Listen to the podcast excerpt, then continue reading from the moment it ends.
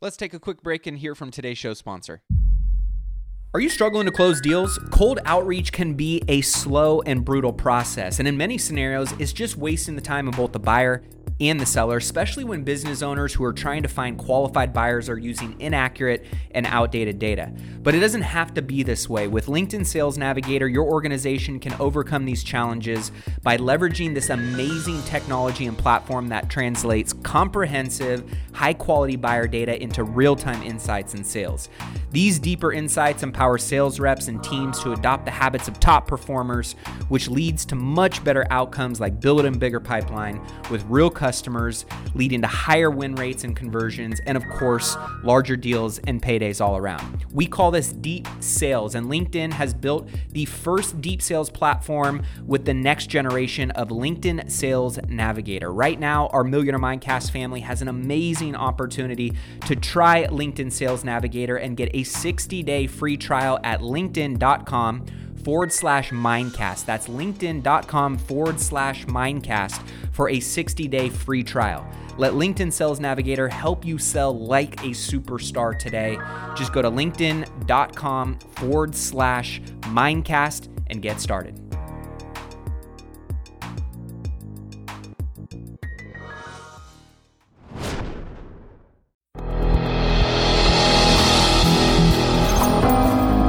Welcome to the Millionaire Mindcast, where we broadcast weekly interviews with millionaire minds from across the globe to empower you on your journey of unlocking a rich and fulfilling life.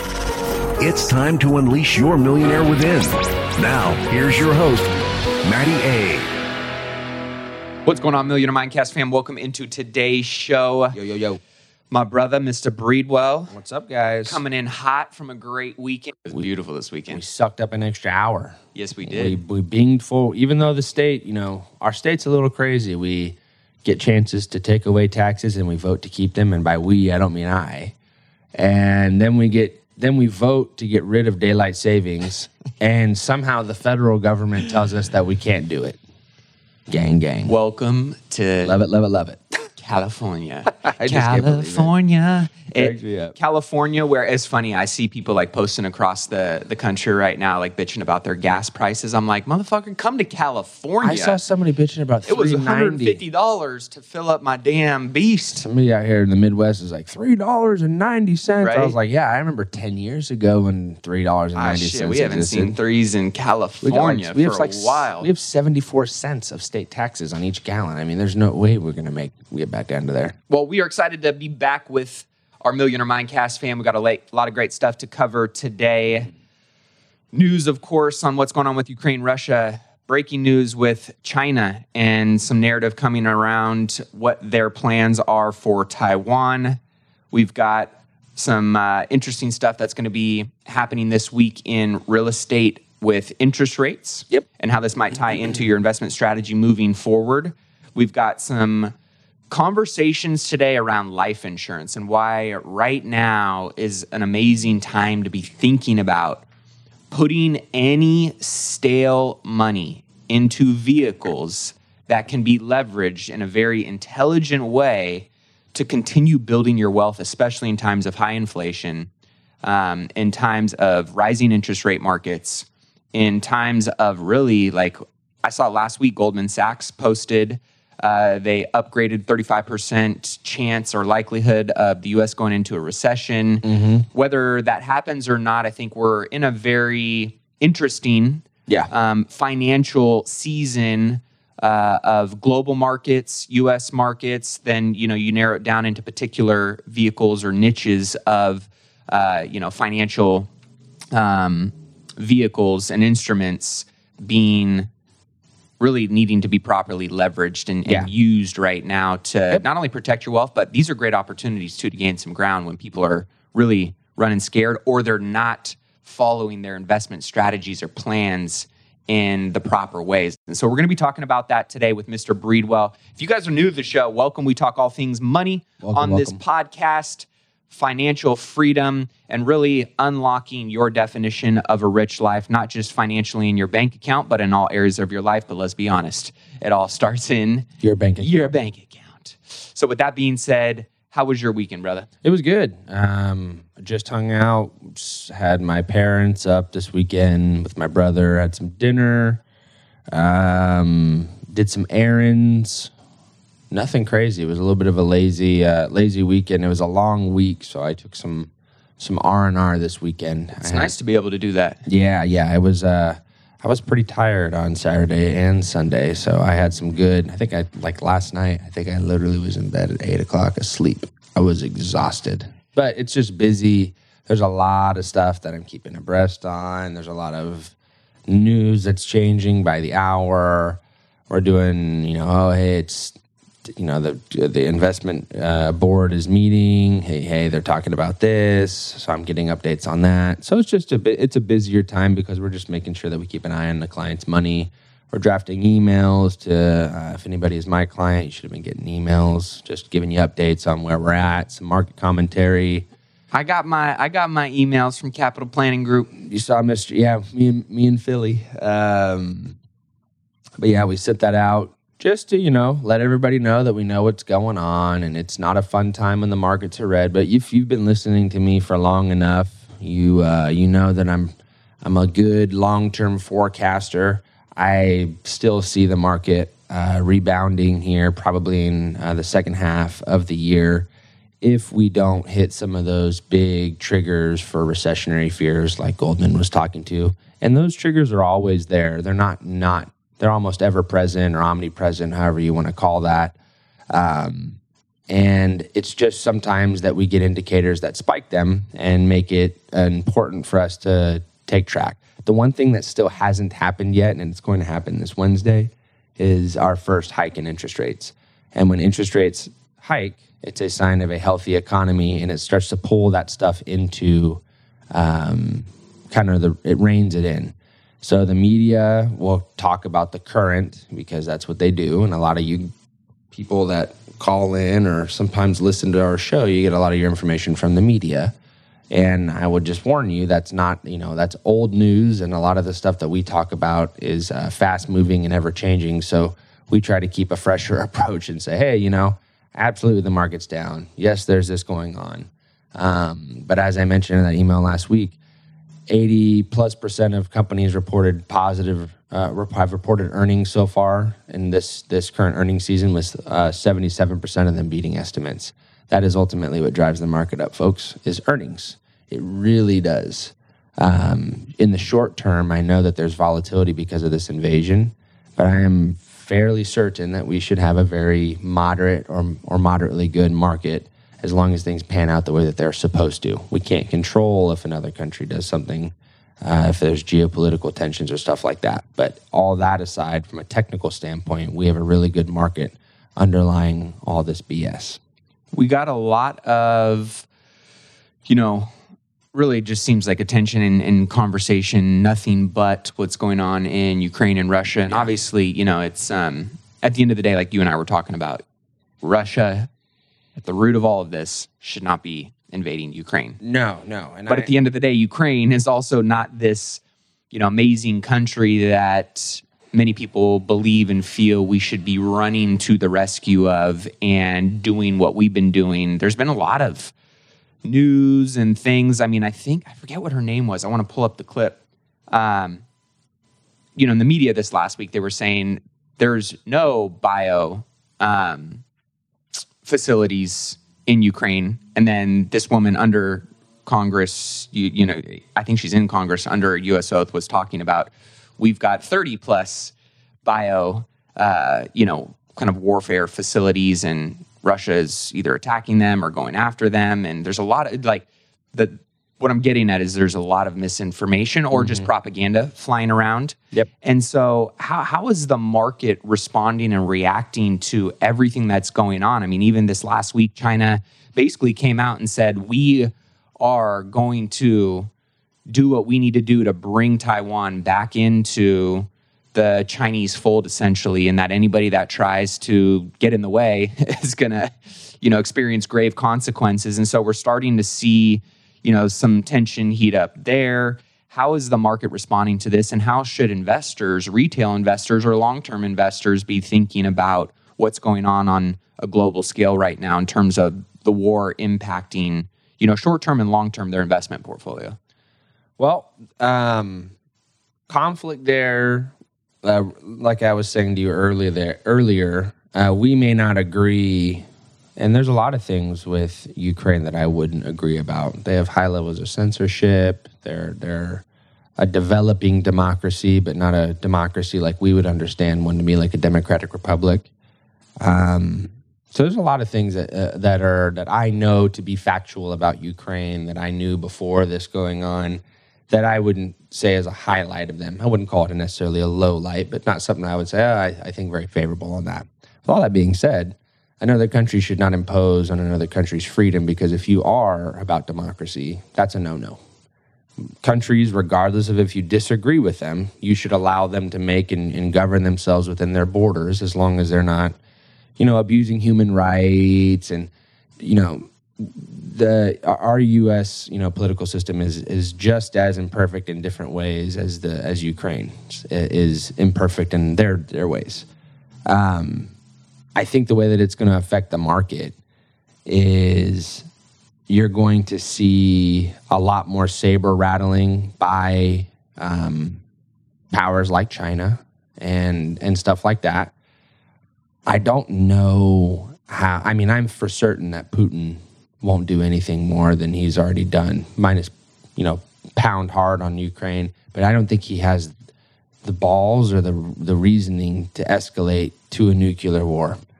His military obviously shows that they're not very good. Um, we have submarines all in that area that within you know 20 minutes of that you know, happening would respond. We would shoot that out of the air. So that's not that's not going to happen. So nuclear thing with Russia, not really too worried about that. The China and Taiwan thing, I don't know how that would even play out because Taiwan is armed to the teeth with U.S. technology, which is many years above Chinese. Uh, the Chinese military is much bigger, has the same kind of idea with Russia to Ukraine. But what we see is when there's resistance, essentially it's going to be where you, you have to push it to a level that would make the world step in and say hey yo you, you, you know conflict is conflict but you can't do this war is war but you can't you know do genocide that's a that's a thing that you know the international court obviously would would frown upon and impose sanctions upon them and then allow other countries to go in and defend that country um, it ultimately always does trickle back to the U.S. economy, whatever happens in the world, because we are the world's leading economy. You know, five, tenfold over other countries. So it's going to affect our trade with trade partners. It's going to affect supply chain. It's going to affect commodity prices. Um, we just went to the grocery store last night, and we normally get this like cracker. It's a dollar ninety nine for a box.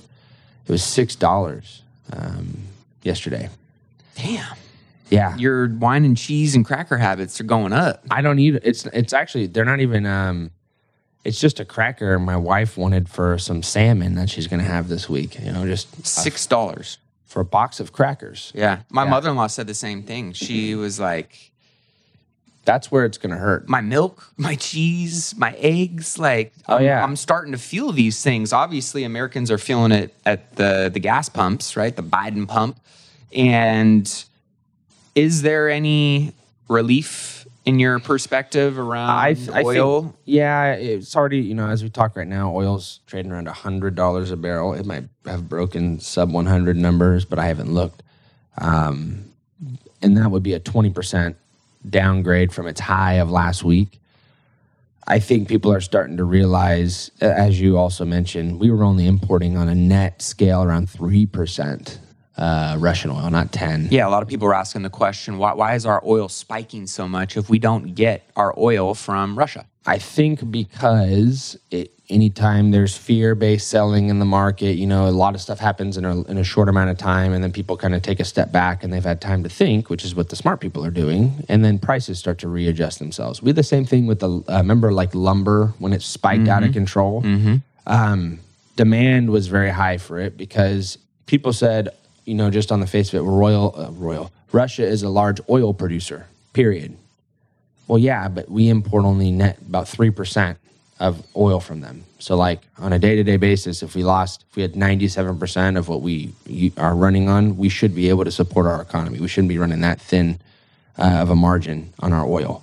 I think the other thing that keeps getting talked about is you have this debate of, you know, do we have oil leases available? Yes, and they're approved and they've been done by multiple administrations, but there's other things you have to get. You have to get equipment, and it's hard to get equipment of any kind right now. You have to get people to work on it.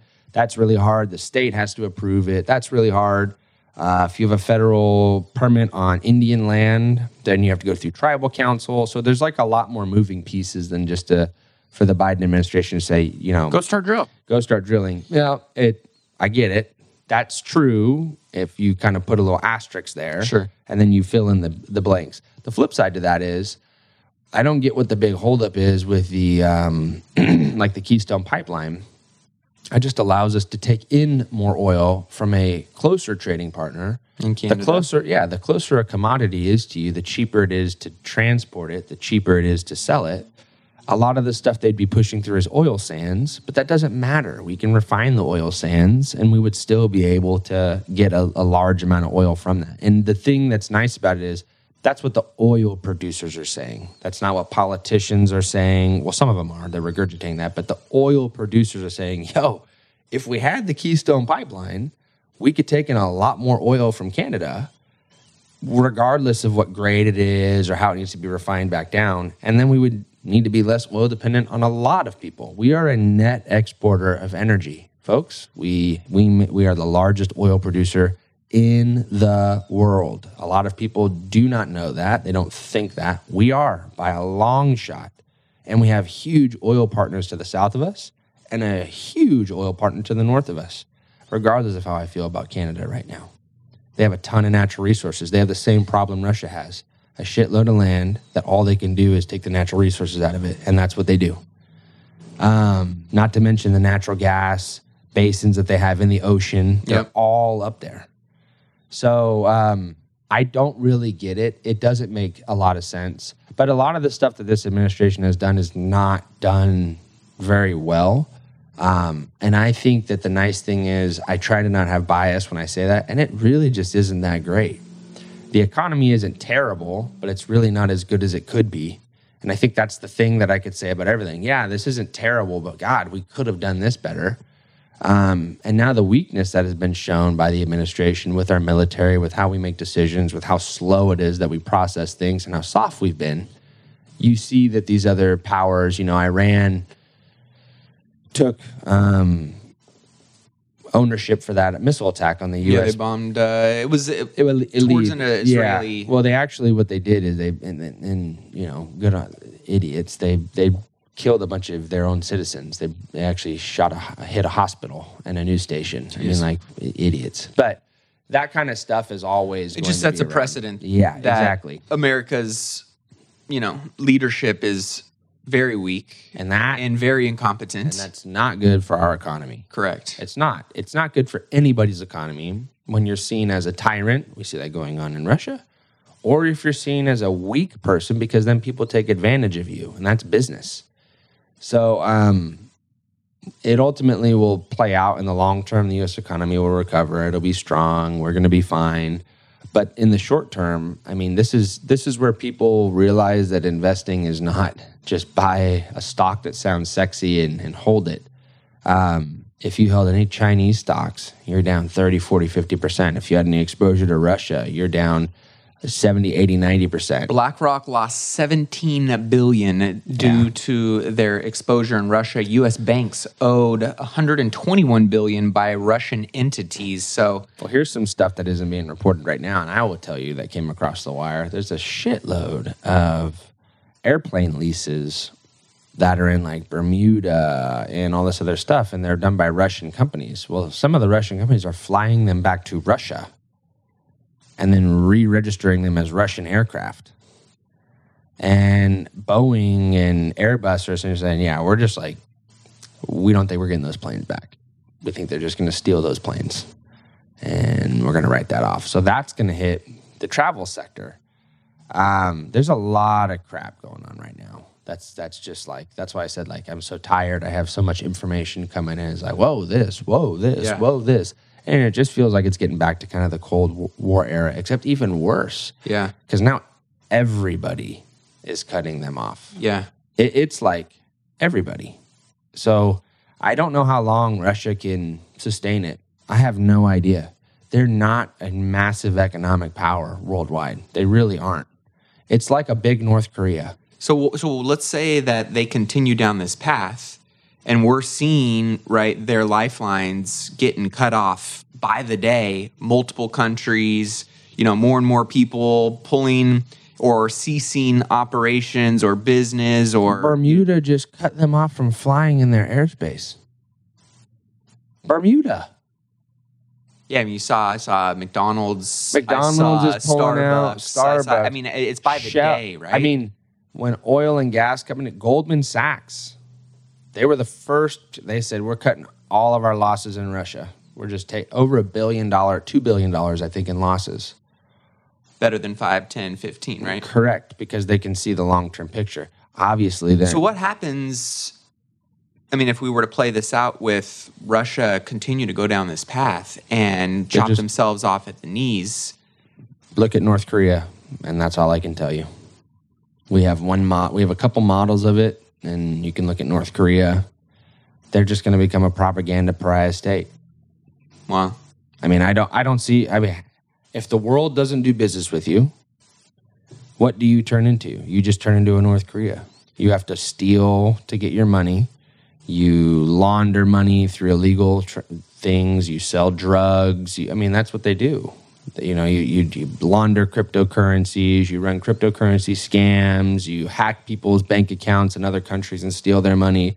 That's what they do. so they're ultimately built on a crack foundation and a house of cards. Yeah. Now we're seeing this week Russia asked China for weapons. Now, how does this relationship and proximity of Russia and China play into everything? And is there uh, is Russia a potential puzzle piece to China's growth and expansion of power?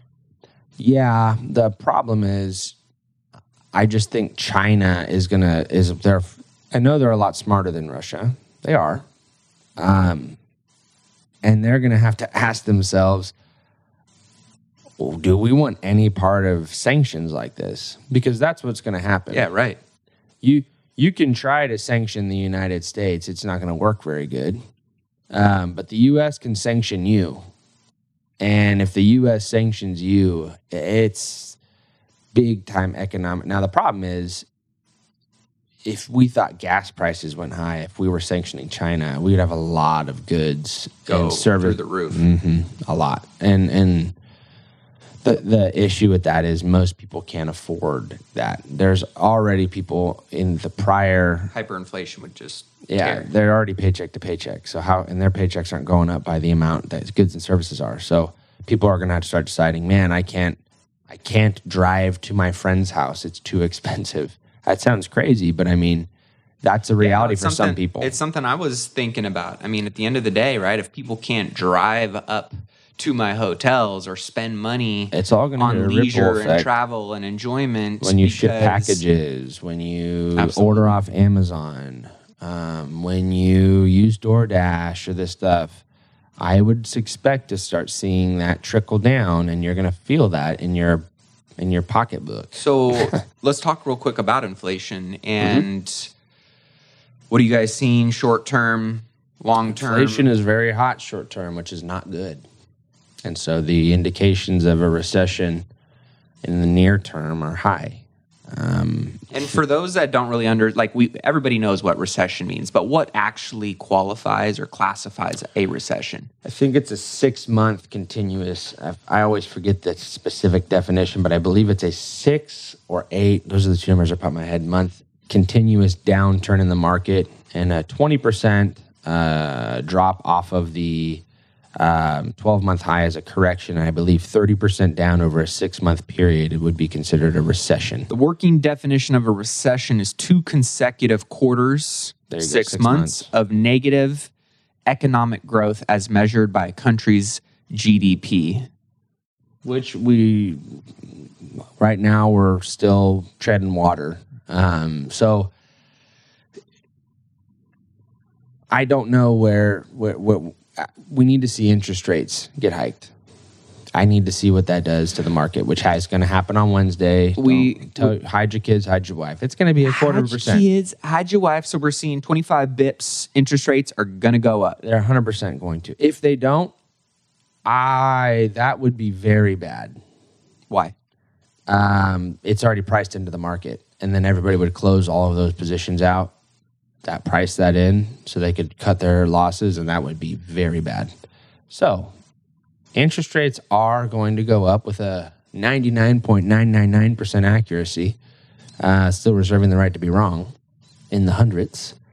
Um, but it's it, interest rates are going to go up by a quarter percent. They have to. They ha- they're they're going to write off 800 and about 70 to 890 billion dollars off the balance sheet this year and they're going to run another 1.1 to 1.3 trillion off the balance sheet next year. They have to raise interest rates. They got to make that that money back. Yep. And they need to make it in the cost of giving money out to banks and that's going to trickle back down to us where interest rates are going to go up on money and it's fine and if, if interest rates go up. We have a lot of room to go before money gets too expensive to start you, you know, if your house is appreciating at 20% and your interest rate on your loan is three, you're net positive 17. You are fine on that on that effort. Banks making money, you're making money. That's a symbiotic relationship.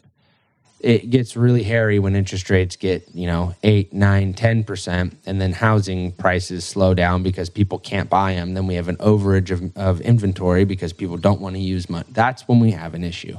So we're getting closer to that point of it being a reality. But I think that this interest rate hike is going to surprise everybody how quickly it reins in the market. We haven't had an interest rate hike in almost three years. Crazy. So it's going to be it's going to be a little eye opener for people, but I think it's going to be something that's going to uh, make the market very happy, and in the long term, be really uh, good for us. Well, guys, and this is something to think about. How does this tie into? Okay, we got your investment portfolio in terms of the stock market and the financial markets. Now, how does this impact your current and potential future holdings as a real estate investor? Well, all I know is money is as cheap as it has ever been historically. And if you have the ability to park you know, stale cash sitting on the sidelines into hard assets that you can still continue to take advantage of these history even if they continue to they're going to do multiple rate hikes this year.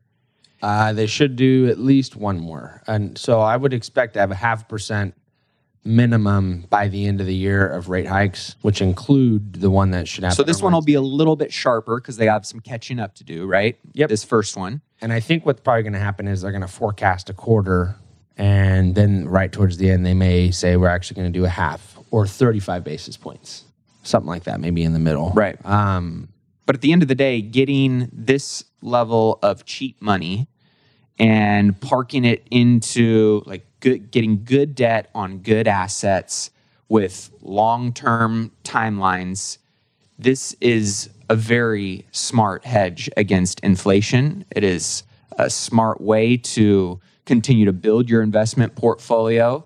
And if you're someone that has, like, this is something I'm considering right now, if you've got some dogs in your portfolio, that you're like, I can't believe that house, or I can't believe that apartment building, or I can't believe that commercial strip center is worth that offload it. it might be a great time to explore. And now, mind you, you can 1031 exchange, right? And take some of those chips off the table and go into uh, maybe a different asset class or something of equal or greater cash flow that allows you to move up.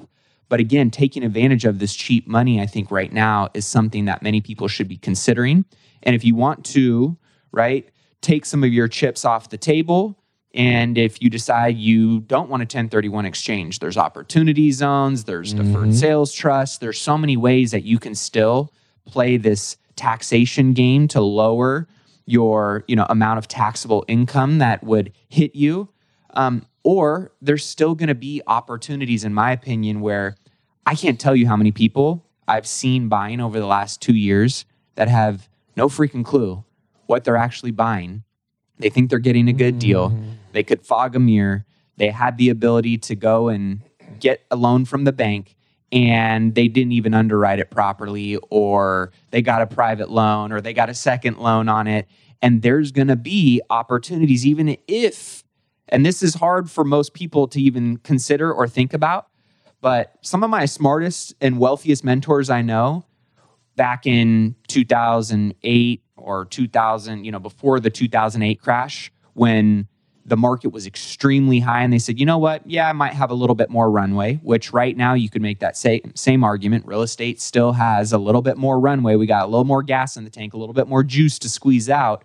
But they said, you know what?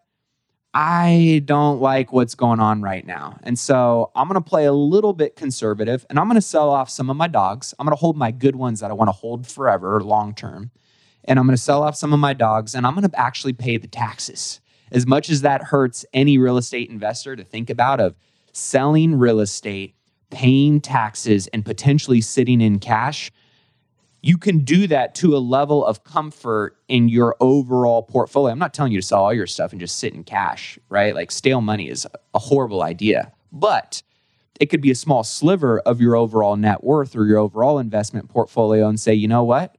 Maybe I'm going to sell some of that off and maybe I'm going to move it into the markets or maybe yep. I'm going to sell some of that off and I'm going to just sit patiently knowing that we're going to see interest rate hikes, we're going to see inflation continue to go up, and we're going to see some people in terms of their, let's say, comfort level of their financials get tightened up. We've been talking about this for how many years? Two years. Two. We said when the dust settles and helicopter money ain't dropping around anymore, and we see inflation and we see interest rates go up, there's gonna be buying opportunities out there. And I can't tell you how many people I've talked to. I'm like, why the hell did they buy that property? Like, I don't even understand. I underwrote that property myself and there's no way that property is going to make them financial money. And the first mistake they make in terms of operating that asset, they're going to be in a bind. Correct. And there's going to be those types of opportunities out there.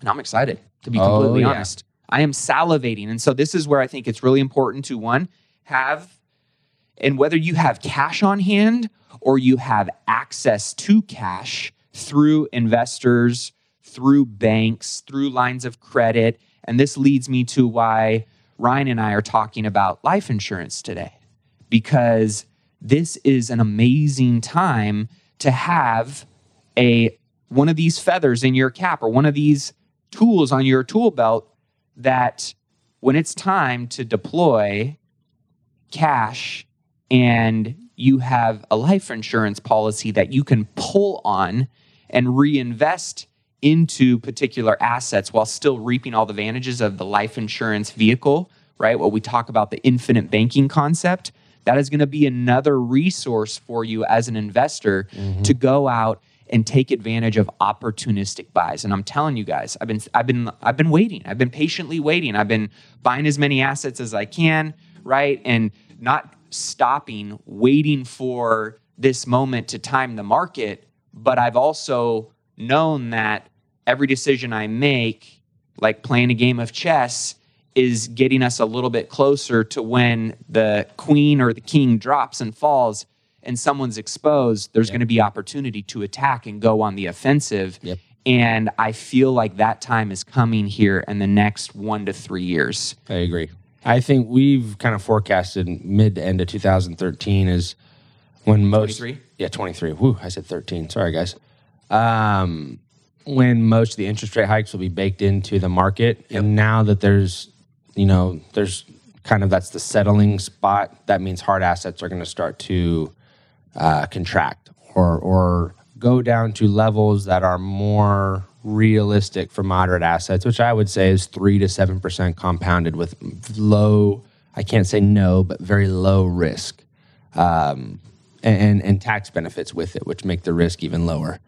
So that that to me is how I see and I'm telling people I don't see a crash in the market. I just think by that point, not only will inventory have had time and ample time to catch up, and it will. Yep. Um, you're going to have a lot of multi-family housing as far Big as time. apartment buildings. Those are going to be done and those will get filled. Yep. And there's going to be less demand in the market, and supply is going to catch up, and that'll start meeting itself in the middle, and then prices will cool down, and appreciation will cool down um, and then we'll be back to the normal times. Yep. Uh, will it happen again? Most definitely. Absolutely. Will there be a real estate crash in the future? Most definitely. Yep. We just it's just not happening now. No, it's, it's, not. There's no there's no data to support it. Anybody that you see that says otherwise, not not on solid ground from their perspective. And I'm not the real estate guy. I'm the I'm the money guy and I'm just telling you that's not an accurate forecast. It would be there would be some sort of bias baked into that that could be explained if you could peel back the layers of the onion. Yeah, and don't don't get me wrong, guys. I'm not telling you to to sell everything and sit in cash and to to hoard your money and to be like scared Robert and to wait for people to you know be losing their homes and for you know the real estate bottom to fall out. Like I'm I'm not saying that by any means. What I'm saying is to have a contingency plan that you actually have the ability to execute on when it happens. Like it's like right the insurance policy. Like mm-hmm. I don't want to die, but I want to have that in place so that way if something were to happen, right? Like all the things that matter to me are taken care of and my family's, you know, got what they need and all of those things, right? Same thing of like I don't want to see the real estate market and families and our economy and people being in a really rough spot but I'm going to have a little bit of a nest egg and some things that I'm okay with, you know, that sitting on the sideline, or you don't even have to have stuff sitting on the sideline. It's just having the right relationships and resources available to you to mm-hmm. be able to capitalize on those things. And that could be creative real estate, right? That could be banking relationships. So it's not just money, it's investing in rela- relationships, it's investing in your education, right? Like in 2010 and 11 one of the ways that i built my rental portfolio was i was i had no fucking money but i was doing subject-tos and i was doing mortgage wraps and i was doing seller carrybacks and those were ways that right i was doing mailing campaigns to people that you know wanted to private lend money to me and that's how i started flipping houses. So it doesn't just have to be money sitting on the sideline. I want to be very clear of that. But have a plan and have all of the proper pieces of the puzzle available to you so that when the picture comes together, you're ready to move forward on actually bringing that to life and taking advantage of that. And we're going to see a lot of those opportunities over the course of the next five or so years. And I want to make sure that you guys are getting the ability to at least start thinking about it now, right? Because if you start thinking about it when it actually happens, you're already behind the the curve. And so why I think right now is a great time to be investing in a life insurance policy is for that exact reason. And so I wanted to ask you because we get a lot of people that have reached out, taken advantage of the free financial x ray that you and your team do. And for those that aren't aware of what the free financial x ray is, what is We'll do a full review of your current assets. You got to already have something kind of set up, investment accounts. Um, maybe you're with another advisor and you want to just take a look at it.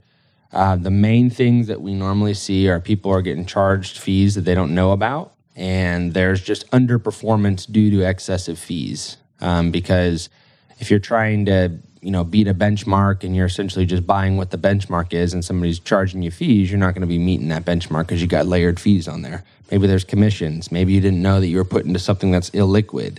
Um, then we'll do a review on that. And if there's a way to improve what you're currently doing, we will offer that to you. And if you take advantage of that, we'll go ahead and implement that for you. Um, if there's no cost, no obligation, and it's a really good way to take a look at what you're doing and make sure that it's what's best for you. Because ultimately, as a fiduciary, that's what I have to make sure in everything that I do. Everything that I do for my clients or anybody that talks to me is in their full best interest. So all you have to do, text the word X-ray to 844-447-1555. Ryan and his team will uh, reach out to you and uh, get you guys dialed in.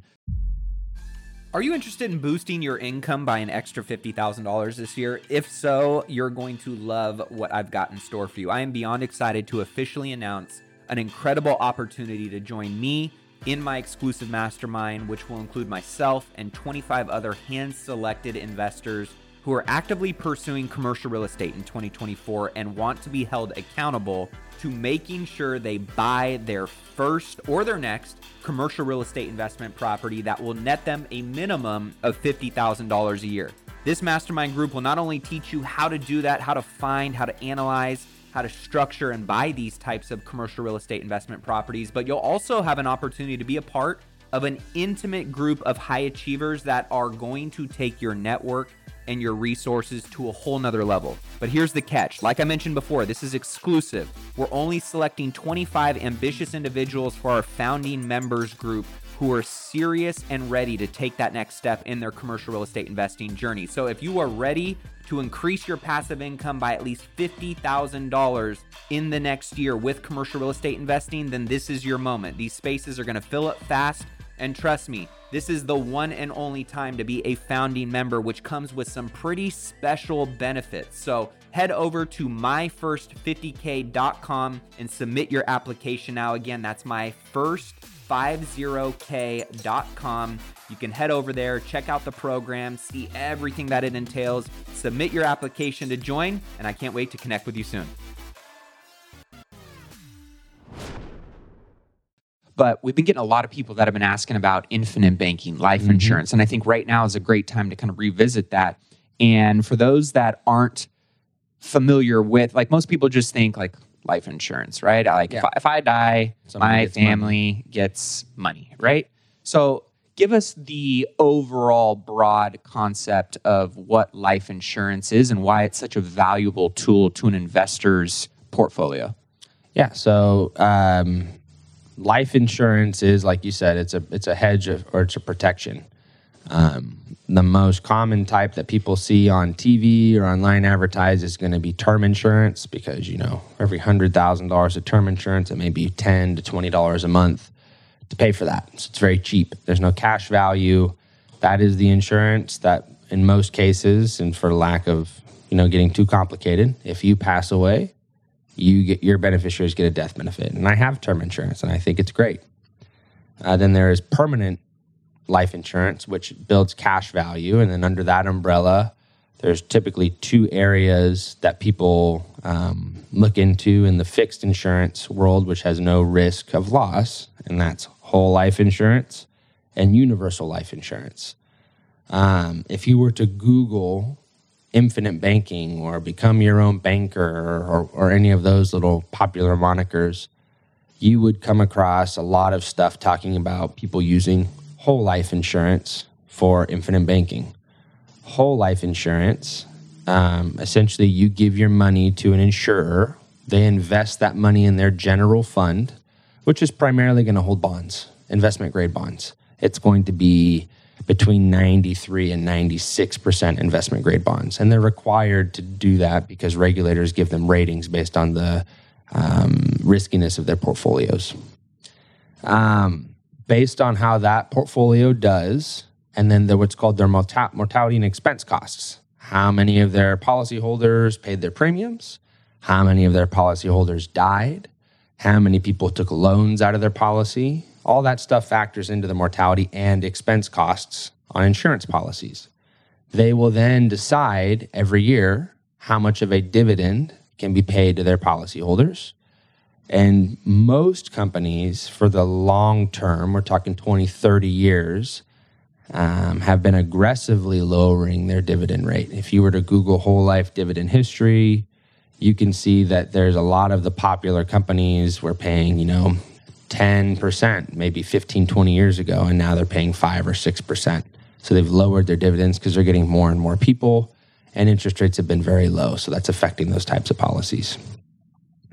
Then there's universal life. And most of the time that I work with my clients, I use universal life. And that is a different, essentially, it was designed after whole life and took whole life, and then, in my opinion, and a lot of other people's opinions, improved it and said a lot of people don't care about as much guarantees. You know, you don't you don't buy um, you don't buy insurance policies most of the time for the guarantees because a lot of times the guarantees don't ever get enforced because they're worst case scenarios. You buy it for the the non the non assumed guaranteed. Hey, dividends are not guaranteed, but a whole life insurance company will show you getting the same dividend rate forever. That's probably not going to happen. Um, I normally use universal life, and then I index that to a market index, the S and P 500 maybe an index managed by a large money manager like Fidelity or Bank of America or Goldman Sachs. And they'll manage that money in that index and not take any risk on us. And they'll either give us what's called a cap, which is a maximum rate of return, or a participation rate, which is how much do we participate in the growth of that index. Mm-hmm. Um, each year, based on the movement of that index, we would get credits. I would say the biggest difference is in a year like maybe this year, um, where maybe people bought a policy at the end of last year, they may get lower credits than they expected because we had a little bit of a dip in the market. But long term, those policies make far more in rates of interest than a whole life insurance policy. Um, and tend to actually, in years like this or the following, be the best couple years to buy them. Because, like 2018, um, that's when we were in that trade war with China. You got your policies at the beginning of 2019. So that was like right after a little bit of a market dip. Yep. And you have done multiple percentages better than we anticipated, and mainly because of the timing, but also because the product has done what it said it's going to do. Right. That's the idea. And then after the crediting is done, is the most important part. When you go to take money out of life insurance, it's the same exact way. There's a lot of people that will shine up a bunch of BS. Oh, you know, it's what the Rockefellers used to do, or um, the popular one that I hear is when you take your money out, you earn uninterrupted compounding interest. Load of bullshit. Not true. You should highly avoid anybody who makes videos like that, or if they have a program that you have to pay to be a part of or sign up to be a part of, and they're not willing to give it as public information. That's red flags. Why would you not just talk about it? It's just tax code. It's the publicly available tax code 7702. IRC 7702 governs all life insurance. Go bore yourself to death and read it, but I'll summarize it for you. it says that life insurance policies, as long as they meet the corridor test, which is another fancy thing that insurance companies do for you, when you take money out of them via a loan, you can earn interest as long as your policy earns more interest than your loan cost. Simple as that, guys. Wow, holy crap. Nobody's ever said it like that.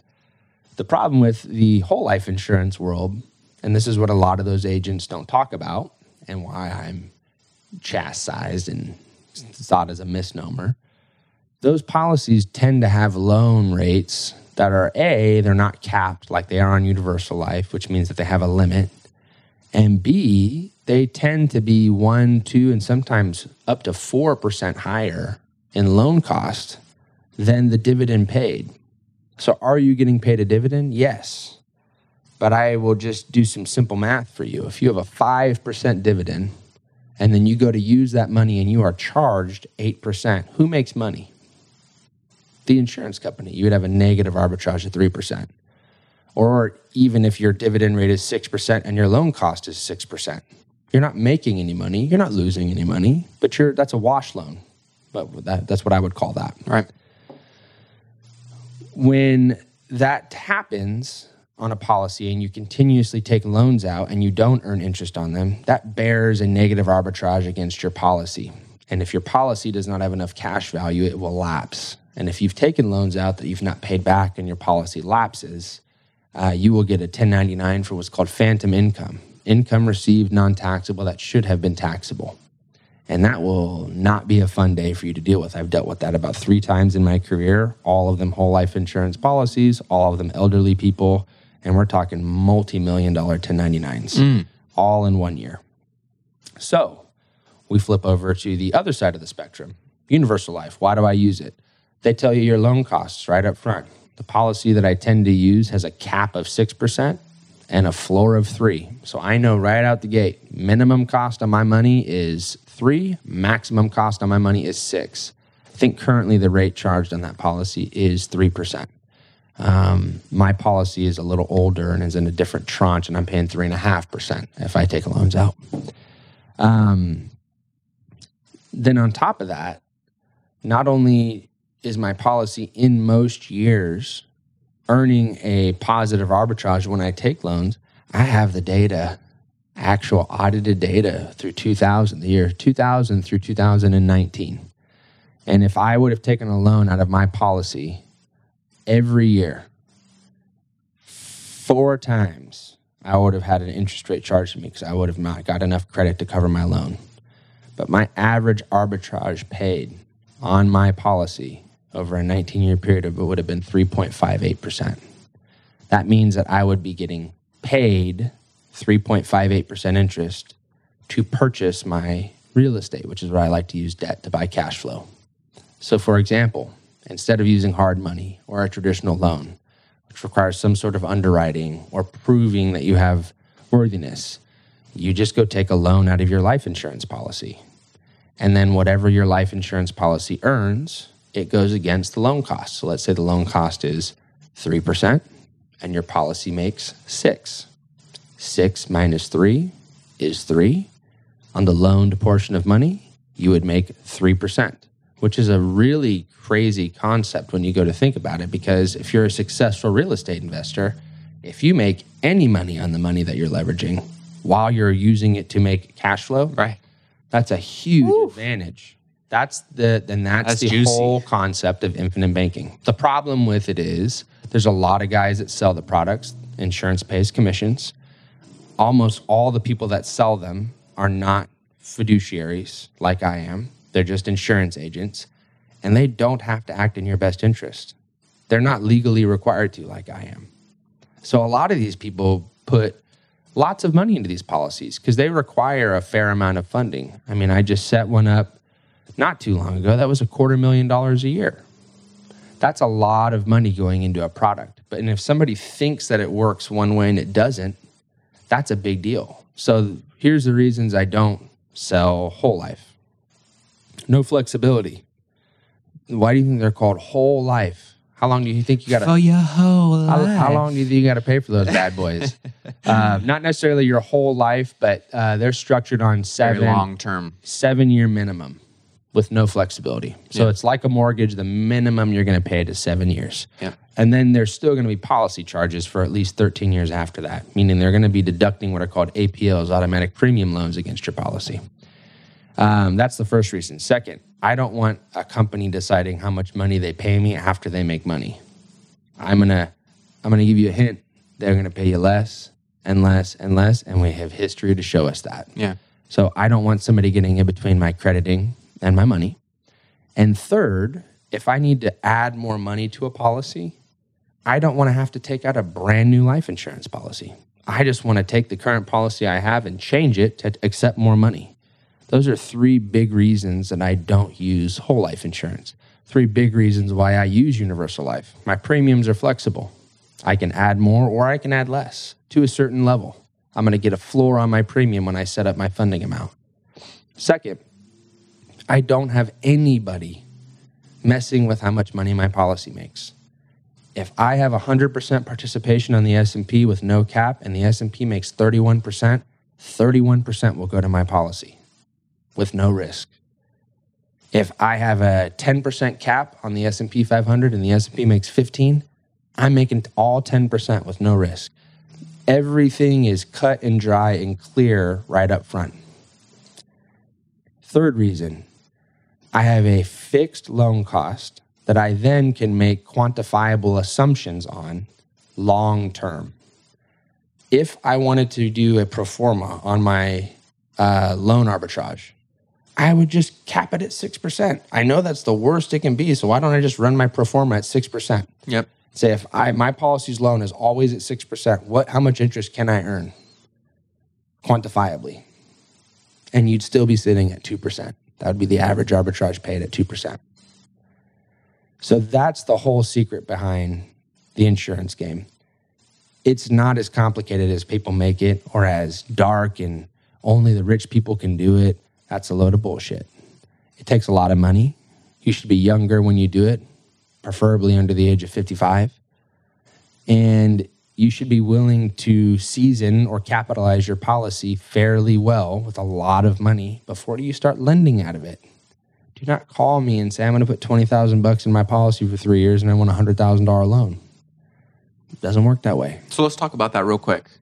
You know, what is the best amount of capital to start with or suggested amount of capital to start with?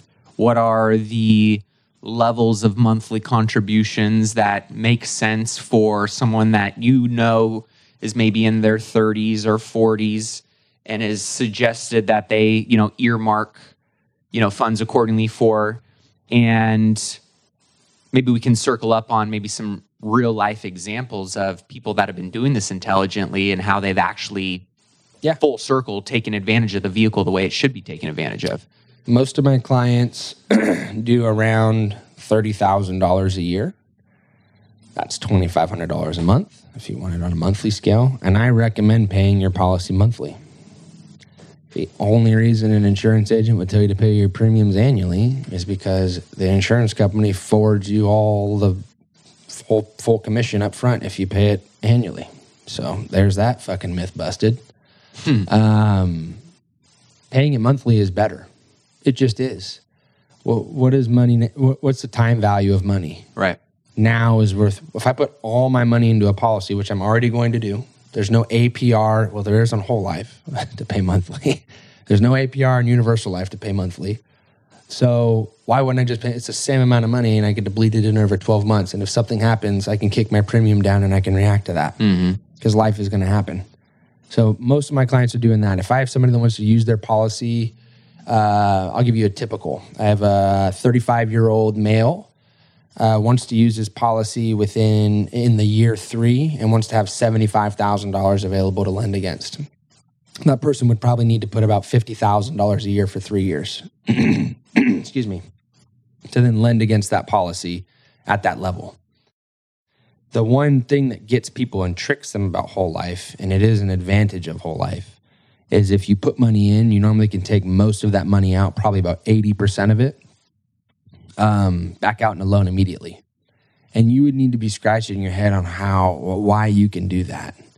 Um, and the main reason is is because they've just locked you into guaranteeing them that you can't change your premium for Yeah. 20, 30 or 40 years. Right. And so they really don't care if you take the money back out because they're going to account for you giving them that. And when you can't in the future, that's when they're going to drag you over the coals. So you have to make sure you you connect those dots because even the policy that I would be using in accordance to that has downfalls and pitfalls that you should be well aware of. And the thing that I would say is the most the most telling is if you don't hear somebody that talk about a product in the way that I'm talking about it, where it's good, bad, and the ugly, and they're only saying how good it is, and they're only saying this, and they and they only sell that product, that should be a big red flag to you. Yeah. Uh, if somebody hasn't been doing uh, life insurance for at least five years, don't buy a policy from them at, at that level or use it like that. That's they don't know what they're doing. Um, me and you both know of somebody that hasn't many. haven't hasn't even been doing the thing for twelve hasn't delivered one annual policy review and sells life insurance like they are the uh, be all end all. So you have to just be very careful um, of who you get your advice from and what is their intention. I work with primarily real estate investors. I'm on somebody's real estate podcast talking about money, and I happen to manage that real estate investor's money, and he knows everything that I'm talking about to be true. He even has a couple of the policies himself. And we were joking, wasn't his cash cow this year, and we never planned it to be, right? But I think we assumed your policy to make six and a half percent, and it's sitting somewhere north three or three percent north of that. When stuff happens like that, that's a big deal. And for some real life experiences, we have a mutual client that we were just talking about before this podcast. They took a loan out of their policy. That loan over a 12 month period uh, cost three and a half percent. Excuse me. I'm gonna round up to four though. Gosh, I got allergies coming in. Um, that person's policy, because it was a really great year, made almost 15% in interest. And I'm going to round up to 15% for my example. 15 minus 4 is 11%. And that's approximately what they made on that loan. And it was a six figure loan. And so they got credited almost $15,000 on their policy. And all they did was buy cash flow with it. The policy, the property was cash flowing. They had already refinanced the property and paid the loan back. So that money was used and had already been rinsed and put back in. And they had reloaned it back out. And I kid you not, they made 15 grand on their money while their money was being used to buy them thousands of dollars a month of cash flow. And the uh, equity upside that they were Oh. capturing in that process, right? And that's where I love life insurance. There's so many benefits and values to it. of not only it just earning money for you while you're earning money on a cash flowing asset, right? But now you're depending on what you're buying with that when you draw on it, you're getting all at least let's just keep it in the you know I would use. I would say the vein of real estate. Most people use it for real estate, Yeah, right? and I would I would say an expectation to bake in is you're making two to three percent a year on your money while you're using it, Right. and that's that's completely reasonable. And sometimes it's going to jump above that, and most of the time it's going to be that level. Yeah, and, and that's just icing on the cake, in my opinion, right? Because I'm still getting the, the death benefit. I'm getting that two to three percent. I'm going and buying cash flow in real estate. Which, Well, and not to not to even forget this, like in the back end, when you're done and you're retired and maybe you're done using it, you stop paying into the policy Right. when you choose, not the insurance company, Yeah. and you liquidate all the death benefit and cash value in tax free a tax free income stream. So now you're not only increasing your you're kind of saving for yourself in the long term, but you have this banking vehicle that you're going to use as a way to build your whole net worth up. And if you kind of look at you know, how do we get to a 0% tax bracket when we're retired? Mm-hmm. If you have a brokerage account, a life insurance policy, and real estate, and even a small qualified investment account, you could pull from all of those accounts and not pay any taxes because none of your life insurance money is going to be taxable. You have so much real estate at that point, your depreciation is Yeah. so high, so you're in the red. So when you take withdrawals from your qualified account, even though it goes as income, you have red to offset it. Yep. And because you're still in the red and you take distributions from a brokerage account, let's say you're married and you make less than eighty-eight thousand dollars, you have no capital gains. yeah, yeah. I was Hey. going to say. I mean, you. th- It's if- if- really like that's the I try to do that with all my clients. And I don't it just blows my mind. I had this guy call in, hopefully he's listening. Um, I'll say where he's from, but not his name, Massachusetts. Nice guy. Has um has some performing notes, has a syndication, has a ton of real estate, and has almost the exact same amount of money in the stock market. He was like, You're the first advisor that is really just why don't we just do both? He goes, I get one or the other. I get a real estate guy that that poo poos on my stock portfolio, and I'm like, I'm he has like literally a stock portfolio with a two hundred thousand dollar cost basis and a million dollar value. That's paying him eighty thousand dollars a year in passive income.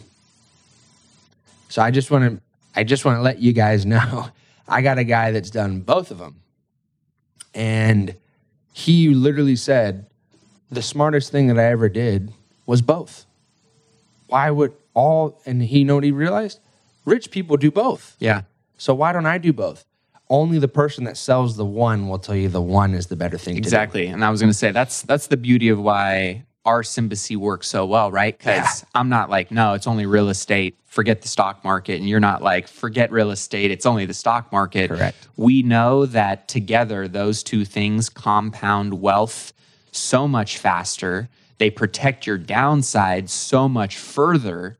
And ultimately, right, they unlock so many more benefits together than separately. and i think the fair thing to say is they do the same thing differently they Yeah. make you wealthy Yeah, exactly. I mean, like they just do the same thing differently. Yep. And like, I never know when you go to see like an army commander, they don't walk in with a freaking rifle and say, Great, I have my gun, I'm ready to go. They have multiple items on their gear list that, yeah, if I get in a firefight, I don't need my backpack and blanket. But when I'm not doing that, I need to rest and recharge so I'm ready for the next one. It's all these items that we have on us. And, and I, I always say the quiver and having multiple arrows when you have all of your stuff in order with your real assets, with your traditional assets, and then potentially working with somebody that understands the value of real assets and how they can work together, that's a really strong combination because now not only do you have a true holistic financial plan and advisor, Yep. I'm connected with somebody that I know is quality. If he can't work with you, he'll find somebody that can help. Our network is our net worth. So you have all these professionals that are doing the right thing. We're in the areas that people want to be in, and we we don't have a. I don't have a. I don't have a class. You just text X-ray to 844-447-1555, or in your case, deals to 844-447-1555, as long as you're an accredited investor. If you don't know what that is, Google it, and you probably shouldn't be texting anyway if you don't know what that is. When you make that amount of money and you need to deploy that capital, eventually the stock market becomes a stale place to put it. You have enough there. Why don't you feed something else to then feed back to the stock market? Vice versa. That's how it works. There, it's how it works. One time, at some point, your real estate's the rhino and your stock market's the bird on its back, and vice versa. Yep. But at all times, working in sympathy. Uh, so I'm 33. You're 30. 30. and I'm just excited to see what this is going to look like. We're when we're we've been doing this consistently well into our 50s. Oh, yeah. Like it is, and this is again, guys. Like you know, you're you're not going to see us on the hype gang. Like, do we look at NFTs? Do we look at crypto? Do we look at this or that? Or Yeah. of course we do. We like that kind of stuff too. Like it's fun to learn fun and to grow. speculate. And there's, but at the end of the day, we like betting on proven vehicles that over an extended period of time we know we're going to win. Yeah, I want the same shit Kevin I O'Leary want has. to win, right? And ultimately, I know that all I have to do is to be disciplined enough over the next 20 years that by the time I am 53, I can do whatever the fuck I want with 100%. whoever the fuck I want, whenever the fuck I want, because I had the discipline and the vision ultimately, right? Like you don't know what you don't know. And as I started getting around smart money, wealthier people, I'm like, oh, like that's not really that exciting. That's not really that sexy. But as you start to see when discipline over an extended period of time, what that unlocks, it becomes sexy to you. And that therefore you're so much more bought into the plan of just doing it, it's repetition. Yeah. Right. And this is at least in terms of wealth, if you know, if you can be the lightning in a bottle and the Facebook and the, you know, Amazon, like great. Like I, I want to see those people win. But at the end of the day, the reality of wealth building for 99.9% of the population mm-hmm. is you have to do the unsexy stuff for an extended period of time.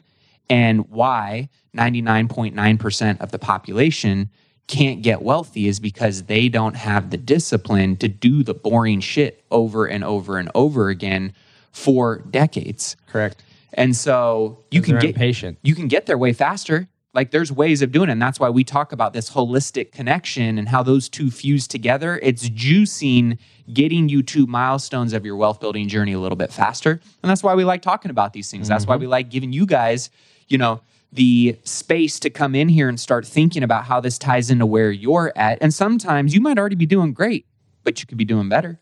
You might be able to, you know, get to that next milestone of wealth or passive income or, you know, benefit a lot faster if there's some symbioses with other parts of your portfolio and plan that you might be missing. And so I'm always looking for those ways to continue to sharpen that financial axe. And that's why I love because Ryan is always digging deeper and deeper and deeper into his financial world and his ecosystem of what those things are. Because you got to be able to adapt, you got to be able to pivot, you got to know that nothing is finite and fix forever. But at the end of the day, there is some very common denominators that are deep in the foundation of wealth that are really hard to be rocked and unrooted.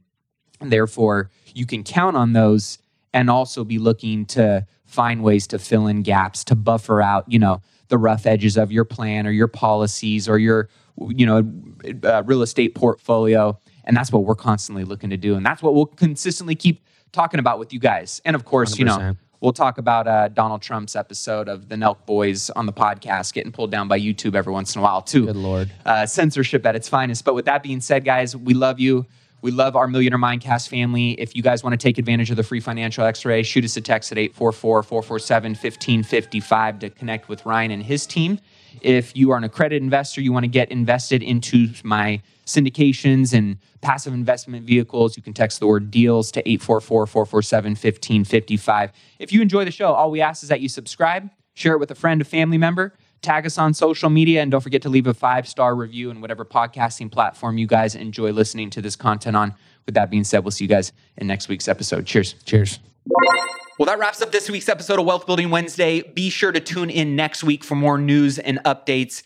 If you got some value from today's show, all we ask is that you either leave a review on whatever podcasting platform you enjoy listening to this content on, or share this with somebody that you know can gain some insight, some value from it.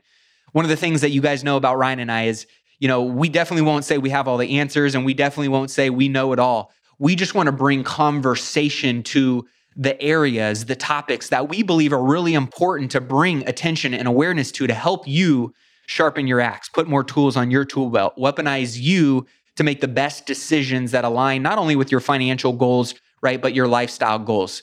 So if you guys want to take advantage of Ryan's free financial x-ray on your investment portfolio, all you have to do is text the word x-ray to 844-447-1555. Most people have no idea what they're being charged from a fee perspective or really in most cases overcharged and whether or not their current investment plan is actually aligned with what they're trying to accomplish and by when. And this is something Ryan does for all of our listeners for free. So be sure to take him up on that X ray, one word to 844 447 1555. Also, if you are someone who is serious about building your wealth and you're already kind of established, but you want to surround yourself with other like minded, high net worth individuals be sure to text Wealth Camp, one word, to 844 447 1555 to learn more about our intimate five star experiences with other like minded business owners and investors to cross pollinate, to hear what they're doing, and to have a whole, a whole hell of a lot of fun while we're doing it. And last, if you want to know more about consulting or getting mentorship directly from me or from Ryan, you can learn more by texting the word mentor to 844 447 1555. With that being said, that's all for this week. Until next keep investing in yourself and your wealth on your march to a million and beyond. Cheers, my friends.